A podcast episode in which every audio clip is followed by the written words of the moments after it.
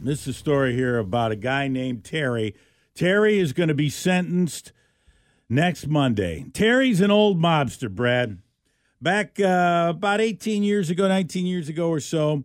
He, Terry's uh, 76 years old now, Trigger finger Terry. but he um, he he told his mob, Terry two times. he told his mob friends, and I'm out of it. I'm I'm out of the game. And he had been out of the game for quite some time. You know, he was uh, well into his middle age years, and he said, "I'm done with all this. I, I I can't do it anymore." And they let him be for a long time.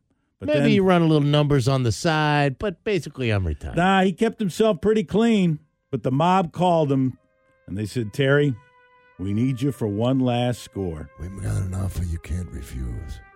And because he accepted that, next Monday he's going to be sentenced. Now, what do you think that one last score might involve? Bring this guy out of retirement. What do you think? Embezzling, uh, uh, counterfeiting.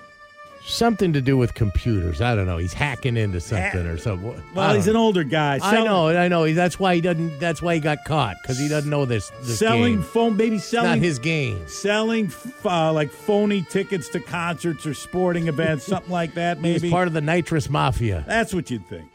Well, a couple months ago, now 76 year old Terry confessed to a judge his crime.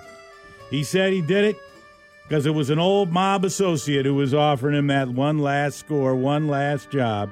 And that last score was stealing a pair of ruby slippers that Dorothy wore in the movie The Wizard of Oz. I did hear about that. Yeah. I didn't know it was mob ties. Yes, he stole those slippers from the Judy Garland Museum in Grand Rapids. This, I guess, is in Mi- Minnesota back in 2005. Didn't they not? He was it that he thought they were real rubies, but they weren't. Yeah. he took a, well, the mob did. He took a sledgehammer to the plexiglass container that held those slippers, and it wasn't until 2018 that the slippers were recovered in an FBI sting. So they were gone for many years. The, the You, know, you think a you know a, a big uh, take like that, you know, you require some kind of sophisticated. No, sledgehammer. Just Yeah. sledgehammer. The suspects were trying to collect an insurance reward for the recovery of those slippers. Prosecutors agreed to recommend no jail time for 76 year old Terry because he's, he's on full time oxygen right now, and they believe he's terminally ill. Although you don't know with Terry, he could be putting on a show. We don't know, but uh, he's, He's going to probably putting on slippers because they don't allow shoelaces in prison. This is like Uncle Junior in The Sopranos. Remember how Uncle Junior was pretending how he had dementia and all these things, and, and he went, he went, they had him under house arrest, Uncle Junior, and he was always he was going through the newspaper every day looking for funerals Yeah. just so he could get out of the house and get some meals, you know, free meals. So he's going to be sentenced next Monday, but. Um, the 76 year old guy, he is getting props among the mafia community.